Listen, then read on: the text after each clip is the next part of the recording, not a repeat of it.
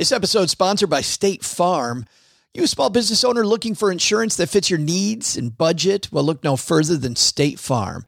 State Farm agents are not just insurance providers, they're also small business owners who live and work right here in your community. They understand the unique challenges of running and protecting a small business.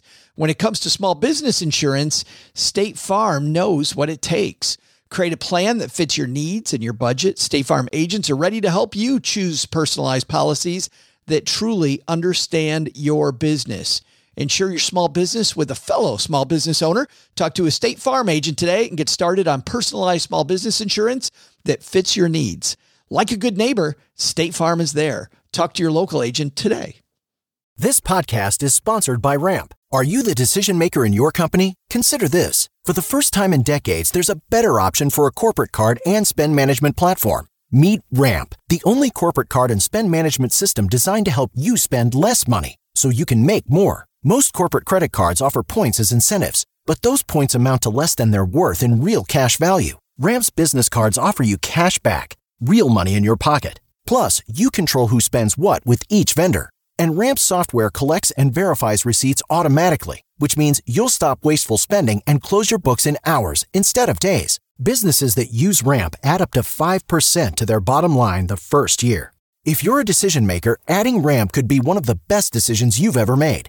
And now get $250 when you join Ramp for free. Just go to ramp.com slash easy. Ramp.com slash easy. R-A-M-P dot com slash easy. Cards issued by Sutton Bank and Celtic Bank members FDIC terms and conditions apply. In a world where overspending, debt, and keeping up with the Joneses rules us all, where the voices from the merchants, restaurants, and credit companies lord over the common man. Out of the darkness, like a beacon of hope, comes a new voice. A voice that's rich and creamy, like your favorite butter, and delicious, like cheeseburger pizza on your diet cheat day. It's the Stacking Benjamin Show.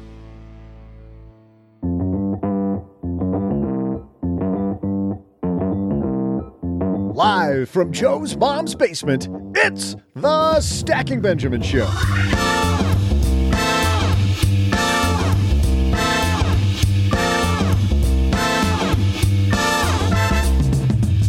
I'm Joe's mom's neighbor, Doug, and you might be broke, but did you ever think that your bank is broke too? Today, to share stories from the dirty secret world of money laundering, we welcome the author of Invisible Trillions, Raymond Baker. In our headlines, one 32 year old man makes $39,000 per month working just 30 minutes a day. Can you replicate that? We'll share details. Plus, we'll throw out the Haven Lifeline to Kevin, who has a question about tipping his cap on his funds. And then I'll share some bad trivia. And now, two guys who help you navigate the system no matter how jacked up it is. It's Joe and O J J J J G.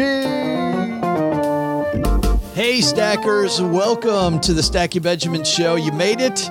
You found us. Sit back and relax because we're about to have an hour of financial fun. I am Joe Saul-Sehy, Average Joe Money on Twitter, and uh, Doug, you do the sheep noise incredibly well. Good job. I've been practicing. It's good. It is It's just one of my many talents. the guy across the card table from me, who is a wolf in sheep's clothing. I don't know. Mr. OG's here. How are you, man? I'm not. I'm not a wolf in sheep's clothing. I'm a sheepdog. There's a difference.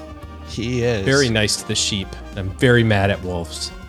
Man, oh, OG, not often do we do this. We are going to dive into the dirty underbelly of of how money travels in secret. You've heard about these dummy corporations, people moving money to the Caymans, companies that are laundering cash, just all this stuff. Raymond Baker is a guy who his entire career has been involved in this industry and exposing it, shining a flashlight. And today we're going to take you on a little ride through the side of money that most of us don't experience, hope we never will, and don't want to end up in an orange jumpsuit.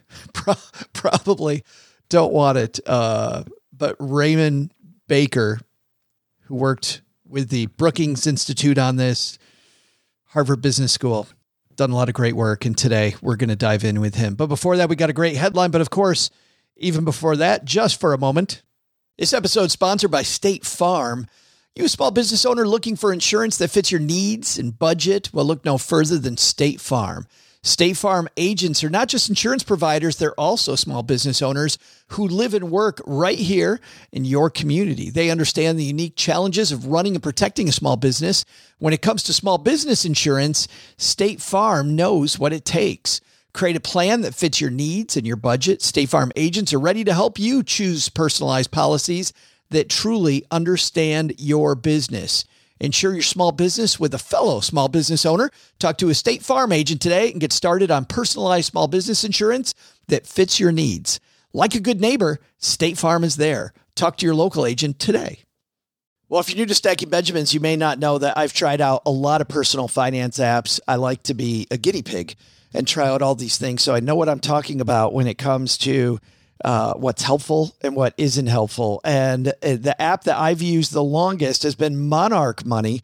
And it's because Cheryl and I, my spouse, were able to collaborate together. We can work on our goals together, and our budget and our goals are right next to each other on the app. It is clearly the next generation of personal finance app. So, what is it? Monarch is the top rated all in one personal finance app. It gives you a comprehensive view of all your accounts, investments, transactions, and more. You create custom budgets track progress toward financial goals, and collaborate with your partner. And now, because you're a stacker, you'll get an extended 30-day free trial when you go to monarchmoney.com slash Benjamins. I love the fact that we get to collaborate. I love the fact that it's customizable.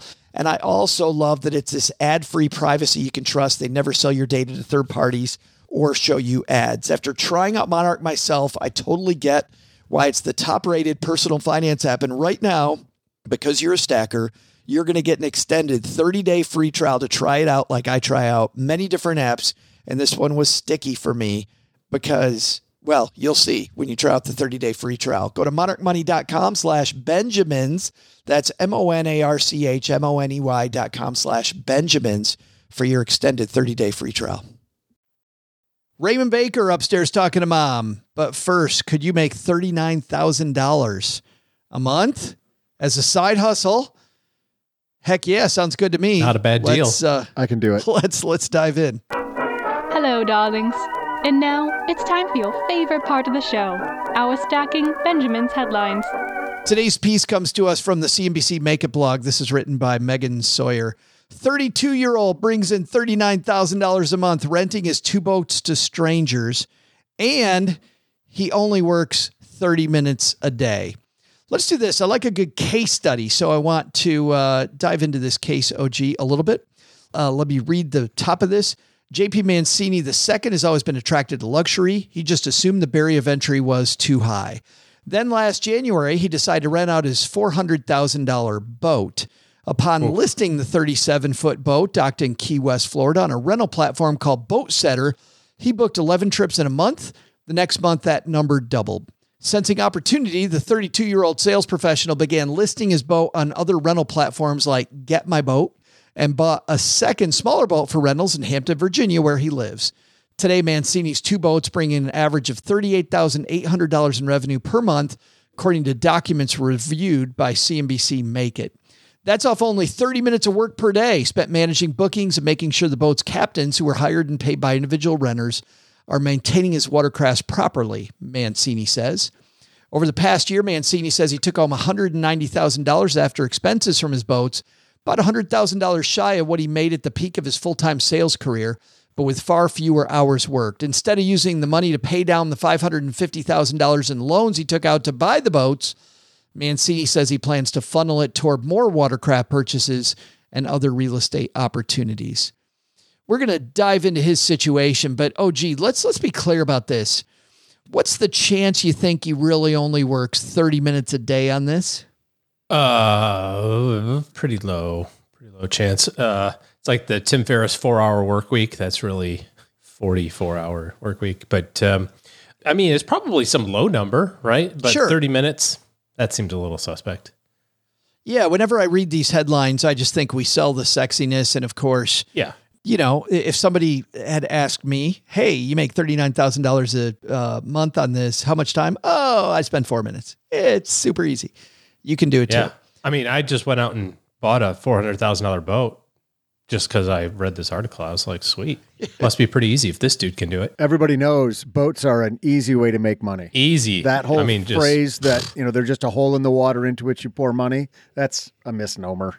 Yeah, well, the thing that I've always heard is people say the best day of a boater's life is the day that you buy it and the day that you make thirty eight thousand every day on renting it. That's so the I was like, I'm in. I'm going to buy five of them. We don't have as much water here, which little bit of a downside for us, but um, I'll take thirty thousand a day. That's okay, or a month. What is it? How much is he making? Thirty thousand a month. month, 39,000 a month. Oh, yeah, all right. thirty eight thousand eight hundred. as great as I thought, but okay. You know, the first question I had when I read this piece was he's 32 years old and owns a $400,000 boat. Nice. We might have some some people at 32 years old, 35 years old, 40 years old listening going, how, how does that happen? Well, we got to dive into his story because like anything, this thing that looks like, hey, you just click your heels together and you make $39,000 a month might not be as easy as you think it is. In fact, there's a great quote by Michelangelo. I'm going to get this a little wrong, but he basically says, if you knew what I went through to be as good at this as I am, it would make you really depressed. Like you you would not want anything to do with becoming the master of my craft. And while that might not be the case here, obviously how he got there is every bit as important as to where he is. So first of all, he began OG in the US Air Force and he was in the Air Force until 25. Let's talk about that because I think that getting some of these skills, some of the training that you will find in the armed forces, that you will find in some of these jobs, can set you up on a great path to a fantastic career. Number one, if you know how to take that and leverage some of these things, I think the fact that he was in the Air Force is something we should talk about first. Well, especially if you're in your career path, you know, uh, logistics or uh, supply chain management, uh, accounting. You know, obviously, you know, if you're in the military and your focus is machine gunning, it's different skill set. But but even that's transferable from a tenacity standpoint and planning orientation, and you know, there's lots of other intangible characteristics of infantry folks too. But um, what a great learning opportunity or great learning learning area where you're surrounded by people that are your peers, literally, and entrusted with lots of responsibility early on. So, I'm obviously a big advocate for the military. Yeah, a lot of lessons I think to be learned by decentralized leadership about having to make do with limited resources. You know, do what you can with what you have. Right. Make it the best that you possibly can. Right now, we've got the enemies right in front of us. We can't wait for other stuff. We got to get this moving. Like some of that training is amazing. And yet, you know, a lot of people don't think about that training when they're first starting out. They don't think about what is my training progression to get to this point. Second piece here is To be fair, when you're just starting out in the military, you're really focused on how do I not die right this minute in boot camp? Like, How do I not piss off my drill sergeant? there's really not a lot of like, this is advancing my career. I can't wait to be relied upon in the, you know, in four years from now. I'm not even thinking about that as much as I'm thinking, oh, you know what? I would like to, you know, and this has become the very popular beatdown, but I want this degree from a four year institution that's going to do nothing for me. I'm not going to think of it all as, as, as training. And don't get me wrong, I had a liberal arts education. I think it can be very important. I think it can create good communication skills and give you a wide base to work from. But there's a lot of people, OG, at age 18 that aren't thinking, you know what, I'm building skills. Oh, almost all of them, I would say. I'm just thinking this is just kind of what I want to do. yeah. If you can focus that and get to 25 and you're out of the military, I think you've gained you've gained a lot if you can process that. So uh, from there, he went into car sales in native Virginia. Again, I don't think of car sales as being the path to riches for a lot of people. It can be, but I don't think that's the path that they put on the resume, right? Go to four year college, get into a good college and a good curriculum. He's doing this a whole different way. But think about what you learn when you're selling. He climbed from the ranks of salesperson to general sales manager in a year and a half. This is a guy, OG, that proved very quickly that he understood the art of selling, which frankly is a lot of the art of communication and of being able to not just fight objections and be sales in the slimiest sense, but sales mm-hmm. in the we all have to sell ourselves. This is a guy that early on learned how to sell himself very well. Problem solver, right? Solved problems. That's really what selling is is just providing a solution. Yeah, think about the negotiations on cars, uh, selling whatever service or product you offer. I think that that's that's invaluable. So he not only does these things, but he succeeds at them, earns some money, worked this career into a spot where he's making two hundred ninety thousand dollars a year. Not taking the traditional path, OG. Not right. taking the traditional path, making two hundred ninety thousand dollars a year getting these skills together. And then he uses it to buy a $400,000 boat. And he doesn't do it. Now let's talk about this, this, this purchase. He's got $550,000 in loans on boats, OG. Sure hope his financial plan doesn't sink. Oh, wait. There it is. I sure hope he can keep those payments afloat. Can he float the loan? I think uh, he lost his job. He'd be rowing upstream without a paddle. Okay, next, Joe. Next segment, please. Yeah, Get please. us to the next segment. Please, please, yes. At some point, OG, then he becomes a business owner. He takes those skills. He becomes a business owner, and he has to take a risk we talked to Amy Porterfield on Monday. At some point, you got to jump off and you got to go, you know what? I'm going to become a business owner. I'm going to, I'm going to have to set up this thing. And definitely, if you're signing on $550,000 in boat loans, that's not without significant risk. Yeah. I mean, it could be some stormy seas ahead. Okay. I think we, I think we did, we did uh, that one in. I think there's quite a case study there on, um, the headline versus the reality.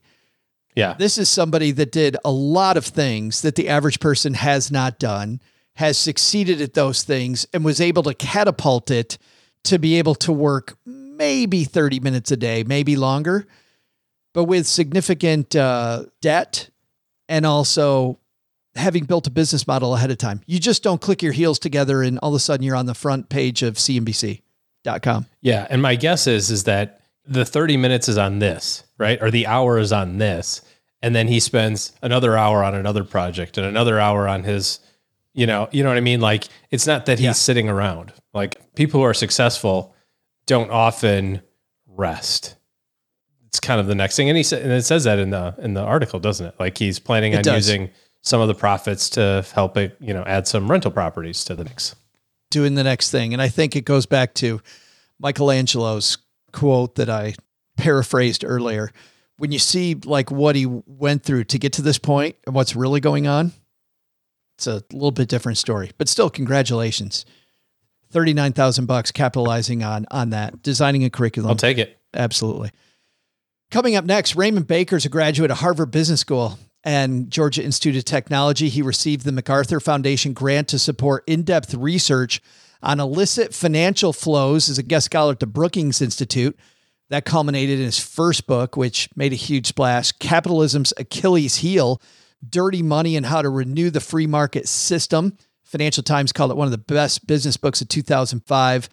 Today, he's back. He has a new book called Invisible Trillions, and he's going to dive into OG, this dirty underworld, this dirty, dirty underworld of, of uh, how money goes from one hand to another doesn't get taxed, doesn't get reported, and ends up making boat leases probably.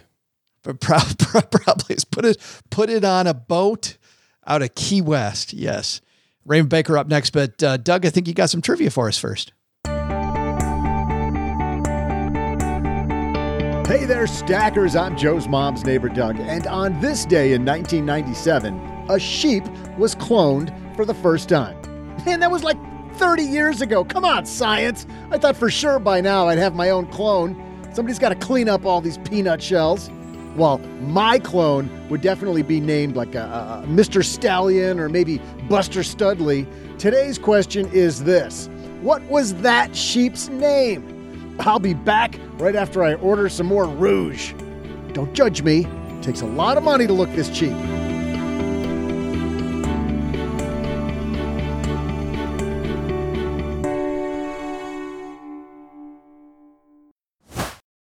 We all have smartphones, and we all know they're pretty amazing, but they can also be amazingly distracting, especially when we're around other people. Oh, God. So, US Cellular wants us to reset our relationship with our phones by putting down our phones for five. That's right. US Cellular, a company that sells phones, wants us to put down our phones and to see what we find. Learn more at uscellular.com slash built for us. And now a word from our sponsors at Betterment. Do you want your money to dream big? Do you want your money to be a total self starter? Are you annoyed that your money doesn't work hard enough? Well, don't worry. Betterment is here to help. Betterment's the automated investing and savings app that makes your money hustle. Their automated technology is built to help maximize returns, meaning when you invest with Betterment, your money can auto adjust as you get closer to your goal rebalance if your portfolio gets too far out of line and your dividends are automatically reinvested. That can increase the potential for compound returns. In other words, your money's breaking a sweat while you can be breaking bread. You'll never picture your money in the same way again. Betterment, the automated investing and savings app that makes your money hustle. Visit betterment.com to get started. Investing involves risk, performance is not guaranteed.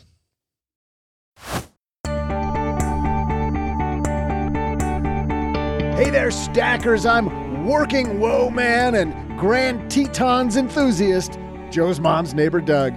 The sheep in question, which incidentally is how Joe's defense attorney began his opening remarks, was cloned in Edinburgh, Scotland from mammary gland cells of a six year old Finn Dorset sheep.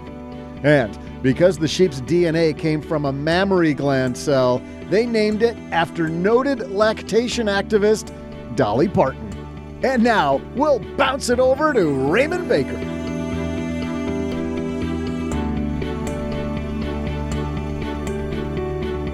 I'm so happy we have him here with us. Raymond Baker joins us. How are you, man? I'm doing great, and thank you for having me on. I appreciate it. Man, the, the hours you spent, the years you spent on research for this book, just reading it, it must have been it, it was clearly a labor of love, but tell me about the inspiration. Where did this mission start for you, Raymond? Well, I hate to go back all the way to the 1960s, so let me start in 2005 instead with the publication of my first book, Capitalism's Achilles Heel. After that was published, we set up Global Financial Integrity, and additional organizations were created and we were all working on problems uh, surrounding illicit financial flows. And I didn't think we were making enough progress. So I decided um, in 2015 to write another book. The outgrowth of, of uh, that is Invisible Trillions, with the hope that we can, through this effort and uh, additional efforts, drive the understanding that capitalism is operating at a level of secrecy that is threatening to itself, capitalism, as well as threatening to democracy. The first words of your introduction, I think, drive that point home. You begin this entire work by saying, We are at an inflection point. What a place to start. Tell us about the inflection point. Where are we right now? We have to come to an understanding of the threat that the democratic capitalist system is under, and we have not come to uh, that threat. Uh, Joe, let me refer briefly to the, um, the climate change issue. Scholars and academics knew in the 1970s and 80s and 90s uh, that global warming was a reality, but that didn't get into the global consciousness. So now we broadly uh, we understand that climate change is a huge issue. That's where we are in this issue that I'm talking about. That's where we are in reappraising the relationship between capitalism and democracy. We need to get this into the global consciousness. And let me be very clear, Joe. I regard the democratic capitalist system as the best invention in political economy uh, yet devised. but it is being damaged. It is being hurt by invisible, secret, under the table dealings that have become normalized in capitalism. Well, I'm glad you started there, Raymond, because obviously we do a lot of research before we have somebody on the show. And I find your work incredibly fascinating, but I also find some of the backlash that I read from people, frankly, sometimes that I think that haven't actually read your stuff, that you are anti capitalist. But the more I read Invisible Trillions, the more I see this, you're fighting a war for capitalism, for openness, for this ability for companies and us all to be able to compete on a capitalist playing field. You're absolutely right. I went to Harvard Business School. I've been CEO of seven companies in my career. I've done business all over the world. I know that you can do business honestly and accountably and transparently, and it's better when you do business that way. When I graduated from Harvard Business School in 1960, that was the end of a 15 year period post World War II when, in my opinion, the capitalist system in America operated at the highest level of responsibility that it had ever uh, operated at. The ratio of executive pay to workers' wages, for example, at the end of that period, at the end of the post war period, 1960, was 20 to 1. You know what the ratio is now? More than 350 to 1. Yeah disparity has characterized the way that capitalism is operating. Inequality is the effect of the way that capitalism is operating today. Ultimately, inequality will defeat the free market system, will defeat the, the democratic capitalist system unless we get it uh, controlled and begin to reverse it. I want to dive into that in just a second, but I also want to clarify one more thing you know, a lot of people, most of our stacker community, Raymond, they're all about privacy. I'm all about privacy. You drive a hard wedge between privacy and secrecy. Can you define the difference for us here? Because I think this is critical to where we're going to go next. Absolutely. I'm all for privacy. I want my bank account to remain private. I don't want people looking at my bank account. However, that's not the same as it being secret. If, for example, uh, somebody is accused of a terrorist act with a name similar to mine, and government officials need to check uh, um, all possible accounts, go for it. I don't care. My privacy is not above your security, Joe. So yes, let's let's continue to have private dealings, but totally secret. That doesn't work in in the democratic capitalist system. You went back to 2005 earlier, but I do want to go back further than that. Let's talk about kind of the rise of secrecy in the system, like how this all began, Raymond. When did secrecy really become one of these core things that we have to fight if we're fighting for democracy? It really began to take off in the 1960s. I'm certainly not suggesting that secrecy was invented in the 1960s, sure. but it began to take on global proportions in the 1960s. There were two things that drove that. One, 48 countries gained their independence um, uh, in the 1960s, and a lot of people wanted to take their money out and so we created a financial secrecy system that would support that movement. Second thing that happened in the 1960s was multinational corporations began to spread uh, all over the globe. There were very few multinational corporations before 1960. By the end of the 60s, they were all over the uh, all over the place, and they too wanted ways to be able to take revenues and profits out of those risky investments, particularly in developing countries. And so they created secret mechanisms for getting money out. Basically, what they did was to utilize the misinvoicing of trade. Trade conducted in such a way as to move the profits with, within the trade transaction rather than going through the messy process of accumulating uh, retained earnings and declaring dividends and remitting uh, dividends and so on. You don't need to do any of that. Just put the excess price in the invoices that you're charging and get the money out uh, through misinvoicing of trade. But it was those two things in the 1960s that accelerated the movement uh, to secrecy. Independence for a lot of countries, movement of multinational corporations around the globe. I want to ask you about misinvoicing because I found this fascinating as I was reading Invisible Trillions. It sounds like what you're really saying is th- this is fairly easy because the devil's going to be in a spreadsheet somewhere.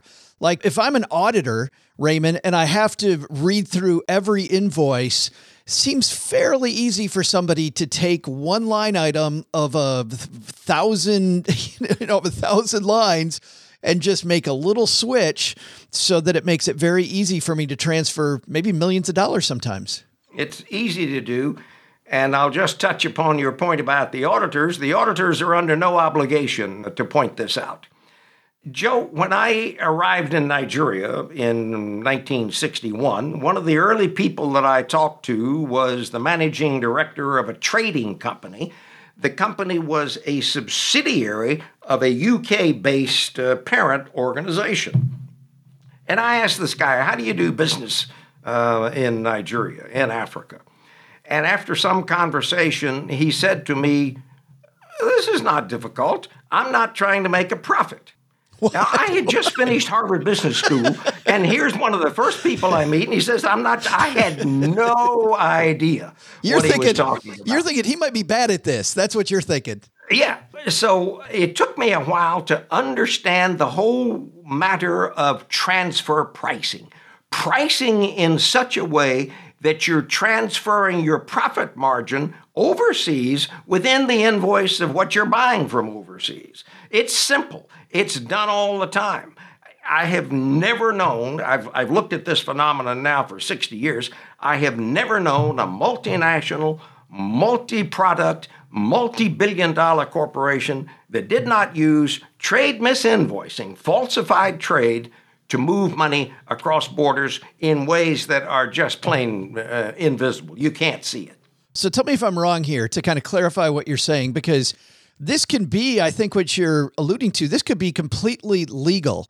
I take an item that is in subsidiary A of a company, I sell it to subsidiary B of a company, way underpriced so that when I move it to the subsidiary that's in a different country, I maybe get more favorable tax treatment now. And now I can realize the gain in subsidiary B with a better tax structure than I can in subsidiary A. Completely legal, completely fine on paper, but completely secret and really transferring billions of dollars? You've described it perfectly accurately. Wow. The, the, the, question of its legality is complicated. It is illegal in a lot of countries to misinvoice trade for the purpose of moving uh, money across borders. But those laws are difficult to enforce, they're not enforced, and so the practice is done all the time. Now, very interestingly, there have been three cases decided in the United States um, uh, in the last uh, seven years that suggest that this breaks U.S. law. The deliberate misinvoicing of trade, which is done for the purpose of denying another country of its customs duties or tax revenues or what have you, um, uh, according to those case decisions, uh, is illegal. This hasn't yet sunk satisfactorily into the thinking of uh, uh, corporate leaders. And so, what I do in my book is I say if you want to claim that this is legal, then give a one sentence letter to your employees that says that when you indulge in these activities, the chance that you may be committing an, a felony offense is zero. If you think this is legal, give that letter to your employees. There isn't a multinational that'll give that letter to their employees. They just won't do it. What does that mean? That means we've got an awful lot of people working in multinational corporations that very well, maybe, probably are committing offenses, but they're not being charged for it. You go through many of the devices that people use to move money secretly, uh, dummy corporations You've got fake trust. You've got all kinds of different ways people people move money. Tax havens. When you were doing the research for Invisible Trillions, which ones were most fascinating to you? That were the way people will secretly move money from hand A to hand B? I segued into the Brookings Institution in 1997, and I did a research project. Eh, I traveled to 23 countries and conducted 335 interviews. Joe, there are three components of illicit money that flow across borders the corrupt component, the criminal component, and the commercial component. Corrupt, criminal, and commercial. I thought at that time that the corrupt component uh, was the biggest. That is theft by government officials, taking money out of their treasuries and sending it abroad. I thought that was the biggest component.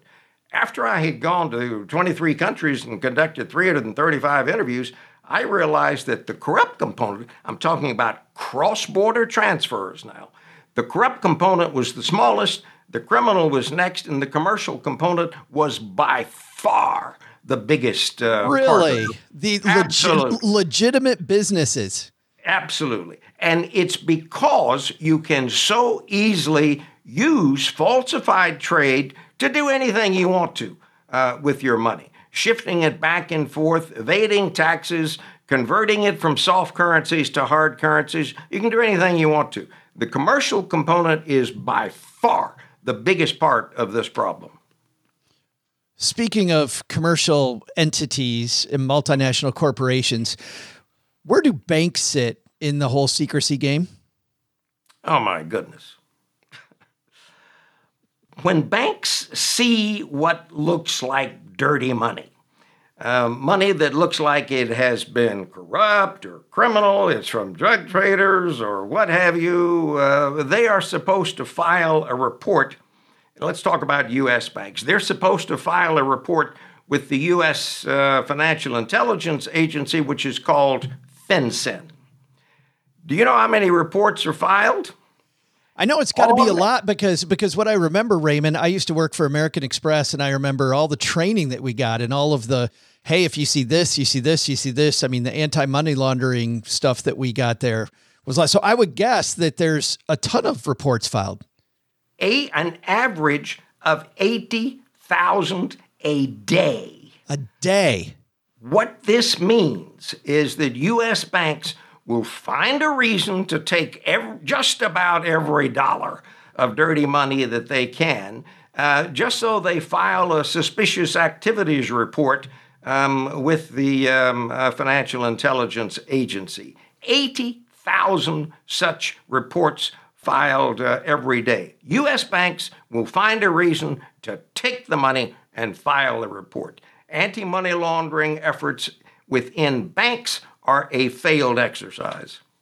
Well, it is funny uh, you you point this out when you say eighty thousand. I hate to admit to everybody that I knew how you were going to answer that question from reading your book, but I did. But you point out so the average person listening probably uh, Raymond's thinking what I'm thinking. Eighty thousand reports.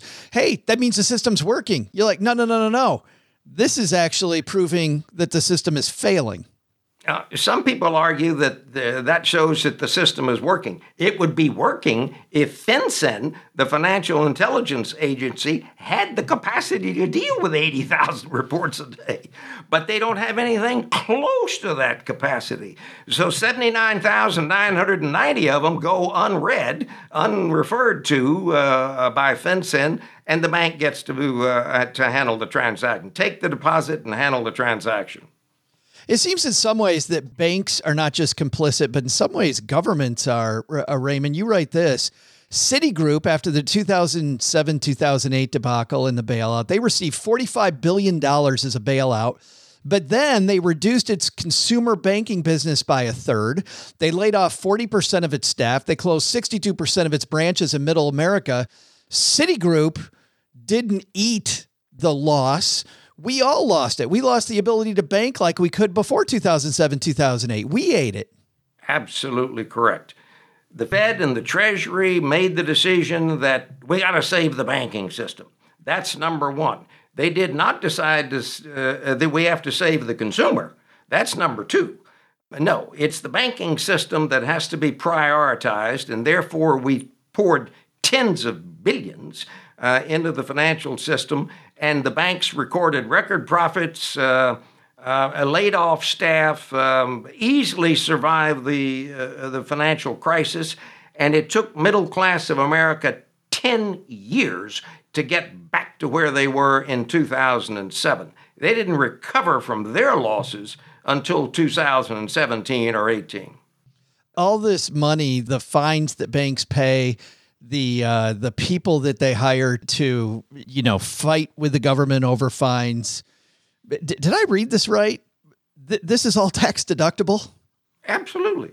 The fine you pay is tax deductible. That's the so, uh, the fees so you bad. pay uh, to your lawyers are tax deductible. Um, handling dirty money is a is a money making enterprise, and and as long as that's true, Joe, then we are literally risking the capitalist system. This can't continue at the level at which it is now. I estimate that uh, that roughly half of global financial operations global uh, commercial operations pass through the financial secrecy system at one point from uh, origination to completion. Um, probably half of global economic affairs pass through the financial secrecy system at some point. I want to ask you another banking question, but but I kind of want to use that to end our time together. So before we get to that, I want to bounce briefly over to crypto because Jamie Dimon at JP Morgan Chase has kind of he doesn't even call it a currency. He's like, yeah, this is this is garbage. Obviously, when you when you when you look at Warren Buffett um, and talks about cryptocurrency and says this is this is not a great thing. What role does crypto play when it comes to a lot of this secrecy that you're outlining so effectively? I think in your book. Let's draw a difference between cryptocurrency and other kinds of digital currency. I'm not opposed to central bank establishing a digital currency. I think a cryptocurrency which functions in secret is a huge risk for the people that buy it. The only asset value of a cryptocurrency is the possibility that someone else is going to talk it up to a higher uh, value uh, in the future. We're now looking at Samuel Bankman Fried and uh, his colleagues and so forth. In my opinion, that will, at the end of the day, be adjudged as a fraud, um, a continuation of uh, the kinds of frauds that have uh, affected us for years. Uh, Enron, um, uh, Madoff, uh, others. We've now got two or three of his lieutenants pleading guilty. I have no idea how he's going to plead innocent um, uh, and come out of it. Well, and this is just the latest, right? I mean, the huge number of fraud cases we've had in the NFT markets, the number, you know, the SEC finally going after people. It just, there's so much opportunity here for fraud and for secrecy and just a few people getting rich at the, at the, at sadly, at, um, at the risk of all of us. I mean, I think people thought this was going to be the lottery and it turned out to be the lottery. It feels like for a few people who, who, who now may be going to jail, but up until then looked, looked, I don't know, pretty good for them. Last time I looked at, there were something like 10,000 uh, cryptocurrencies. A handful of them get the bulk of uh, the publicity, but cryptocurrencies, they're on a continuum. Some of them are totally invisible, others of them actually fall under Securities and Exchange Control regulations. But I don't see the wisdom of investing in an asset whose only value is uh, somebody talking about how it's going to soar uh, in value, and therefore it does, and you buy it. Um, I think no. To me, it makes no sense. Digital currencies make a lot of sense. Crypto, to me, there's no there there. Yeah, but, well, let's get back into banking then, but where the central banking system, not in the United States, but just around the world. You dive into one of our favorite topics, Raymond, Wells Fargo. Nothing I like uh, better than uh, than than talking smack about Wells Fargo after all they did to us. You dive into this, but you write this not just about Wells Fargo, but about banks in general. You write, "quote Banks should not be in the business of selling money. Their business should be about empowerment and progress for depositors and borrowers, conducted within a culture that builds trust and confidence, steeped in the highest ethics." How do we get back to that? How do we get back there? Where do we go from here, Raymond? My father was an entrepreneur in Shreveport, Louisiana for 30 years.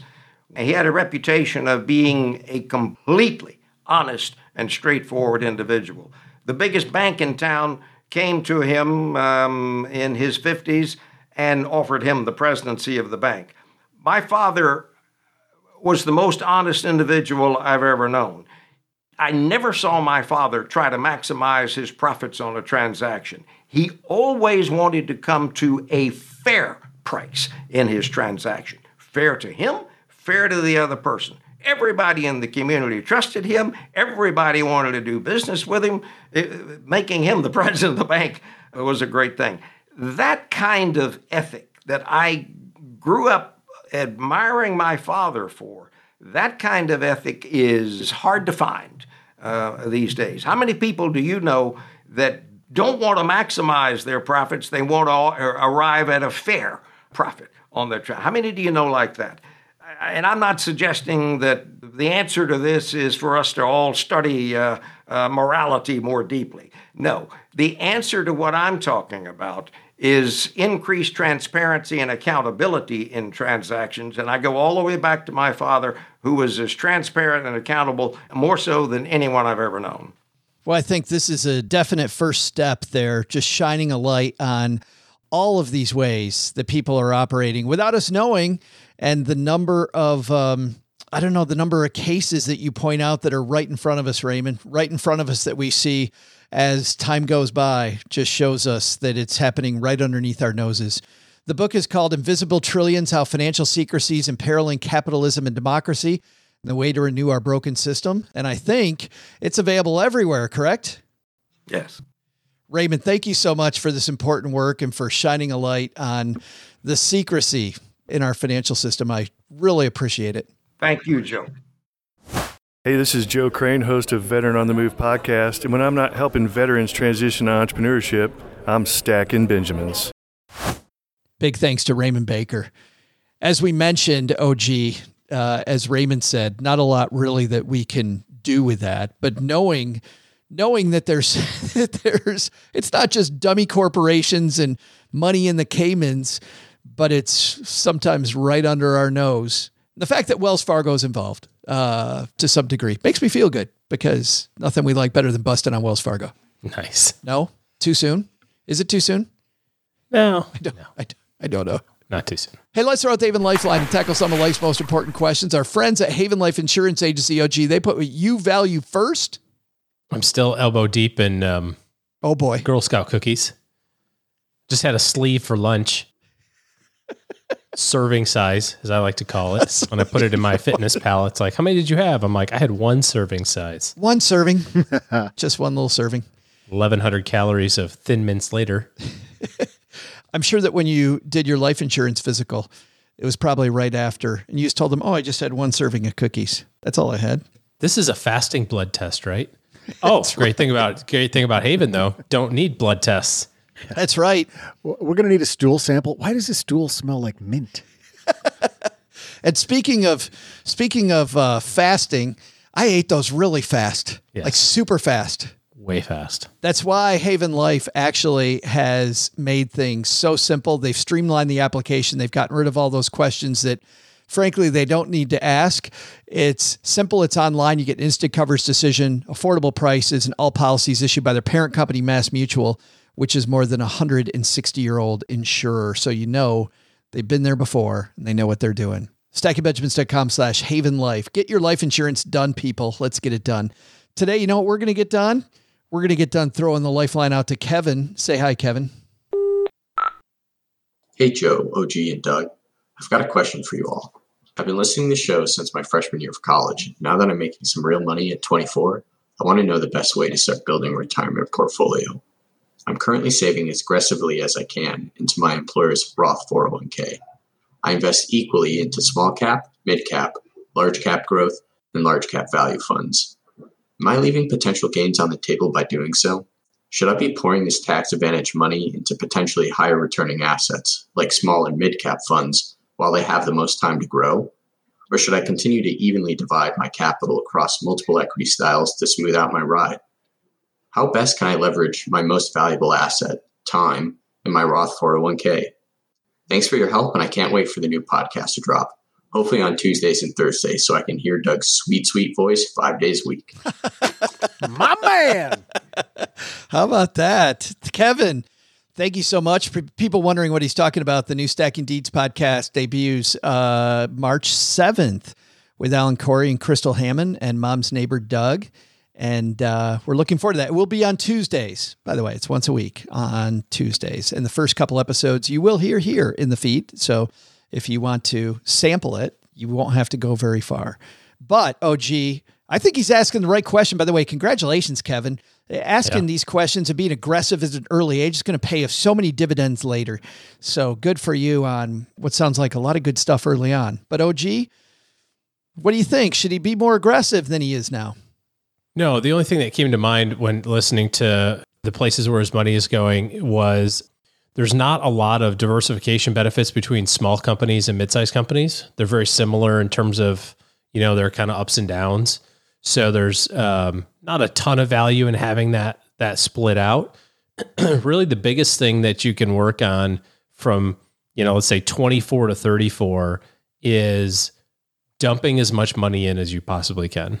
Like figuring out a way to squeeze every little bit of extra money that you can possibly gather into your investment portfolio because there's going to come a time, you know, you think about kind of this, you know, your your working career, your lifespan of working, you know, right now it's like I just got out of college, I'm used to eating ramen noodles and now these idiots are paying me 80 grand a year. Like I got all sorts of money. It's like crazy. I can save tons.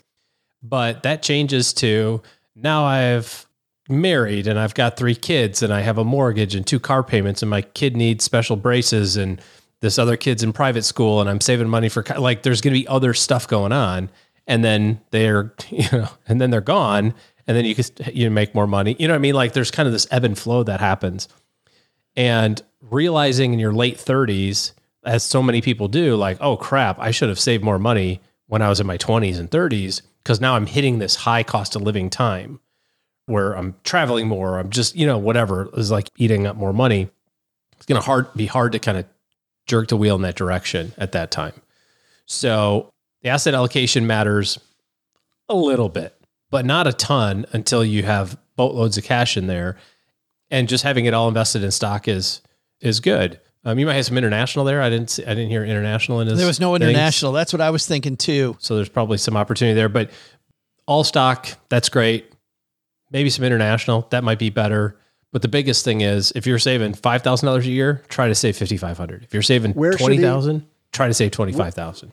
So if he said he's allocating equally between, I think, large, mid, and, and small, where mm-hmm. should he borrow from? When I say borrow, but like which one should he reduce of those three to add into yeah. international? I can help with that one because he's actually Doug 50% large because he's got large company growth and large company value and midsize and small. So, and he said wow. he's each one of those is a quarter. So I would borrow from that large company and also, well, maybe even the mid OG because of the fact that he, you know, like you said, not a lot of diversification between large and mid. Yeah. I mean, if you're, if you're just looking across the globe from a GDP standpoint, you would have about 55 ish percent of your money in the United States and 45% outside of the United States. That's pretty aggressive weighting from a US to non US mix. Most people I'd say are is like 75 25 US, 70 30 US. And then you can do those same diversifiers inside of those those sections, big and small, like you're doing, you know, whatever suits your needs or floats your boat floats your boat. Get it? You know, but back to the boat again. We're back on the boat already. Yep. Back there, just staying focused. Hey, uh, you know, I don't think there's anything wrong with. I certainly don't want him to do what the guy did on Monday's headline, where he was putting everything in this weird oil ETF. But oh, gee, I don't think that having a bias toward more volatility in a responsible way with the diversified index, to your point, it's not going to make a big difference either way. So why not? If if if he's comfortable with a more aggressive portfolio, I I truly don't see the downside at this point to more toward small companies and less into large companies.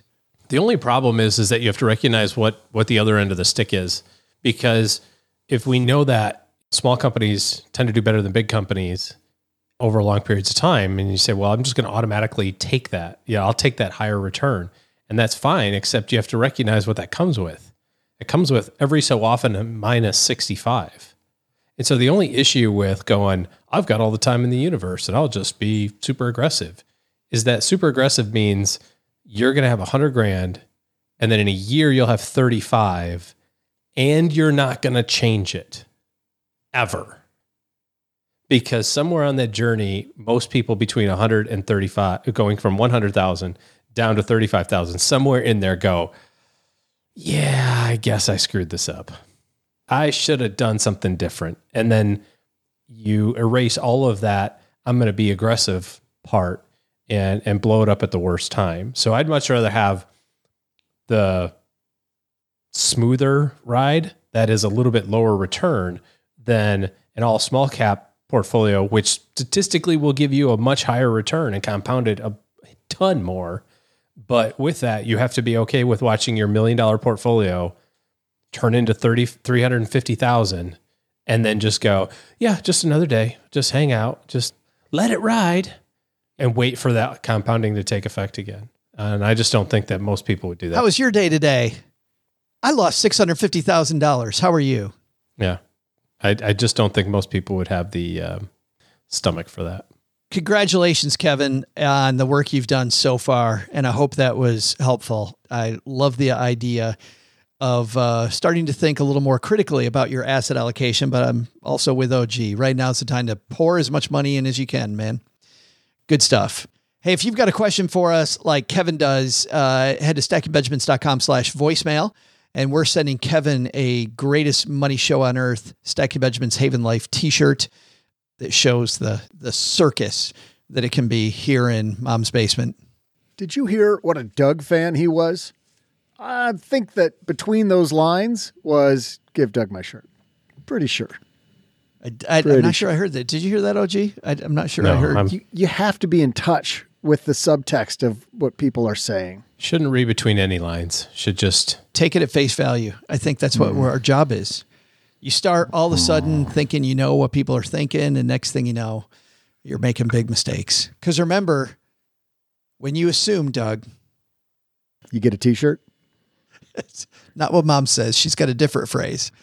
Oh. But hey, that's going to do it for today. Let's look at the community calendar. First of all, thanks to everyone who left a review.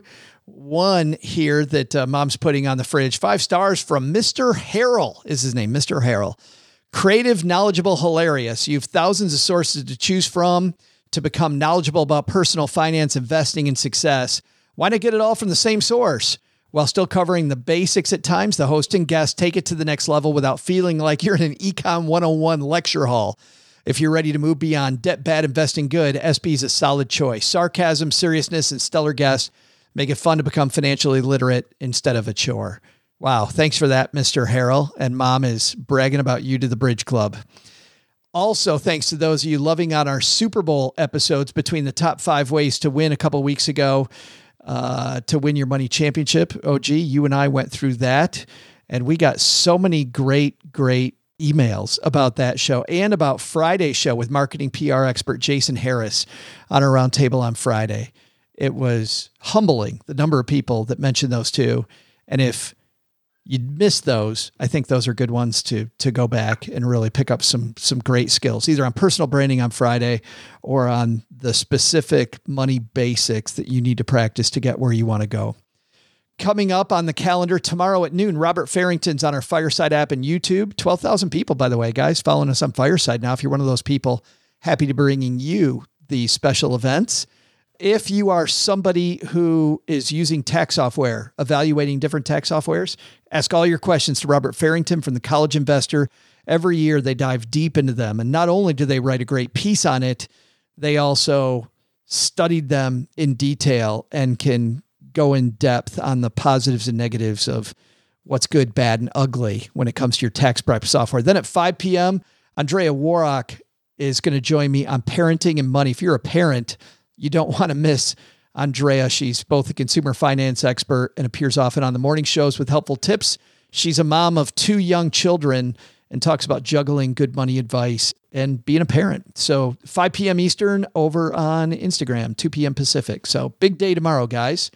But if you're not here for Instagram lives, for YouTubes, you're concerned about the market, this uh, chatter recession, no recession. I was watching that on a video just the other day. So, uh, what's uh, actually going on here with this thing? You're hearing something different all the time. Well, oh, OG and his team have put together a free guide that shares eight moves to make in a down market. This guide will help you plan more and panic less no matter what the market does. So head over to stackingbenjamins.com slash guide. That's stackingbenjamins.com slash guide, and you'll get this helpful free guide from OG. All right, I think that's it. Doug, man, you got it from here. The question of the day is what should we have learned today? Well, Joe, first, take some advice from Raymond Baker. Looking for straightforward money? Keep it simple, and you won't end up in an orange jumpsuit. Second, can you make 39000 a month working 30 minutes a day? Eh, probably not, but you can work on building your skill set to drastically improve your income. But the big lesson Listen, Joe, I know you thought the sheep was a different dolly. Still against the law. Thanks to Raymond Baker for joining us today. You can find out more about his work at raymondwbaker.com. You'll also find a link to his book, Invisible Trillions, on our show notes page at stackingbenjamins.com. This show is the property of SB Podcasts, LLC, copyright 2023, and is created by Joe Saul-Sehy. Our producer is Karen Repine. The show is written by the brilliant Paulette Perhach with help from me, Joe, and Doc G from the Earn and Invest podcast. You can hire Paulette as your very own writing coach. With her program, Your Personal Editor, you get 10 sessions one on one with Paulette to add power to your words. More information at yourpersonaleditor.com. Kevin Bailey helps us take a deeper dive into all the topics covered on each episode in our newsletter called The 201. You'll find the 411 on all things money at The 201. Just go to stackingbenjamins.com slash 201. Tina Eichenberg makes the video version of this show. Once we bottle up all this goodness, we ship it to our engineer, the amazing Steve Stewart. Steve helps the rest of our team sound nearly as good as I do right now. Want to chat with friends about the show later? Mom's friend Gertrude is our social media coordinator and the room mother in our Facebook group called The Basement. So say hello when you see us posting online. To join all the basement fun with other stackers, type stackingbenjamins.com slash basement. I'm Joe's mom's neighbor Doug, and we'll see you next time back here at the Stacking Benjamin Show. Not only should you not take advice from these nerds, don't take advice from people you don't know. This show is for entertainment purposes only. Before making any financial decisions, speak with a real financial advisor.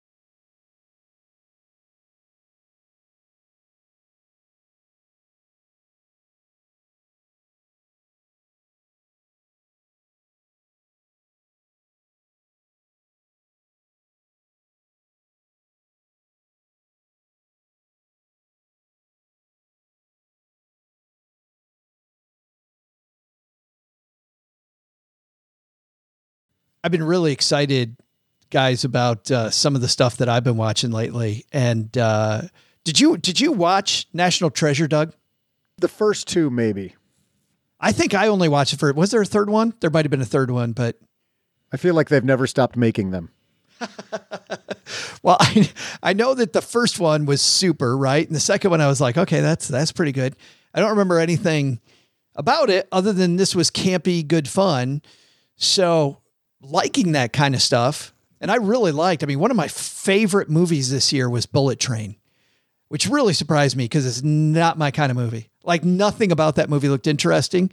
and Cheryl and Autumn wanted to go see it, so we went and saw it.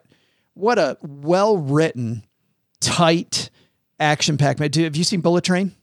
No, and th- what's weird about that is when it came out, the first three or four reviews, I kept showing up in my feed like reviews from movie critics, and they couldn't have been more negative about that movie. Like, worst movie ever made. Can't believe anybody funded this thing. I, they were so negative. And then all of a wow. sudden, people started yeah. watching it, and it's the greatest movie ever. I, I know. I have yet to meet a person I know that watched it that wasn't like I've had three people come up to me since the beginning of the year that and I know exactly who they are. We're like, hey, uh, you always talk about movies on your show. Have you seen Bullet Train? Because I just watched Bullet Train. I'm like, yeah, I saw I saw Bullet Train. It is it is super. Well, anyway, once again, campy fun. So imagine my surprise when I saw Disney Plus was going to be doing a series about National Treasure. So this is a clip of the newish Disney series, National Treasure Edge of History. This holds a clue to a treasure of utmost importance. I thought about destroying it a million times. Look at these symbols. In order to prevent it falling into the wrong hands. The daughters of the plumed serpent were here.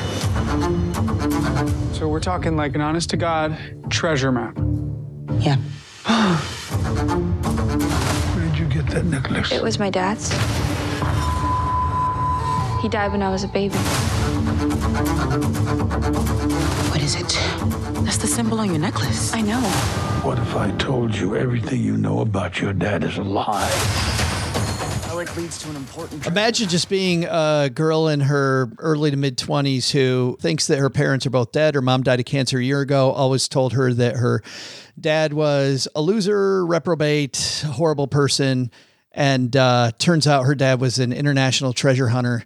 And um, as that voice you heard saying, What if I told you everything you think you know about your dad is a lie?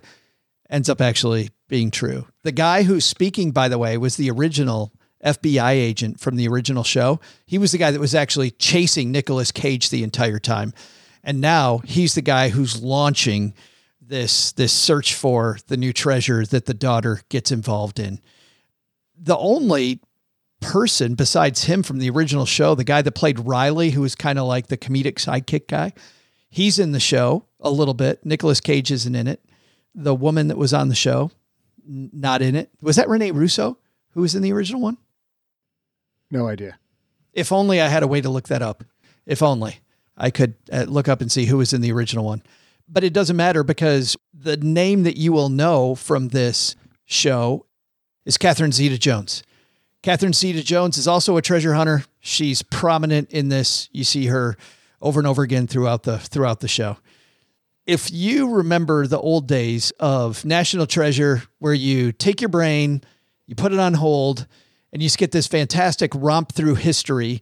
In this case, it's Mayan and Incan and Aztec history, and you walk through it, but in a series that's eight episodes long this has been a lot of fun. I'm on episode seven, and I have thoroughly enjoyed this ride. It is not smart TV.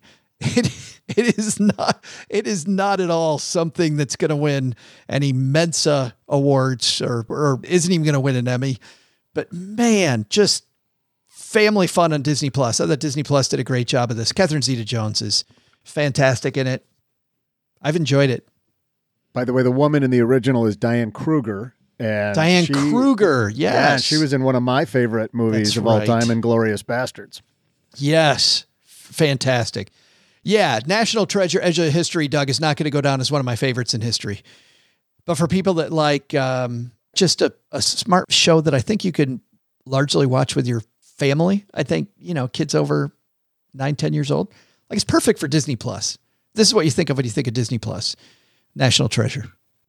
Well, Stackers, the show might be over, but the celebrations are just beginning because it is Military Appreciation Month, and I want to celebrate people like my brother in law, Eric, who is such a giving person. Eric will do just anything for you. And as a Marine, you can see that his time in the military taught him to be a guy who gives to his community, gives to his family, and is always there when you need them.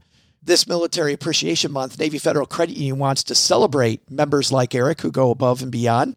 Navy Federal offers member only exclusive rates, discounts, and tools to empower their members and help them reach their goals. Navy Federal's employees are part of the community they serve. Many of them are military family members, reservists, or veterans, and all branches of the military, veterans, DoD employees, and their families are eligible for Navy Federal membership. In fact, there are so many resources on the Navy Federal website, resources like Best Cities After Service to help veterans transition to civilian life, and Best Careers for Military Spouses to support military families.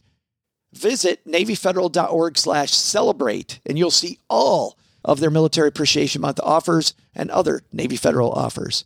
Navy Federal is insured by NCUA, Equal Housing Lender.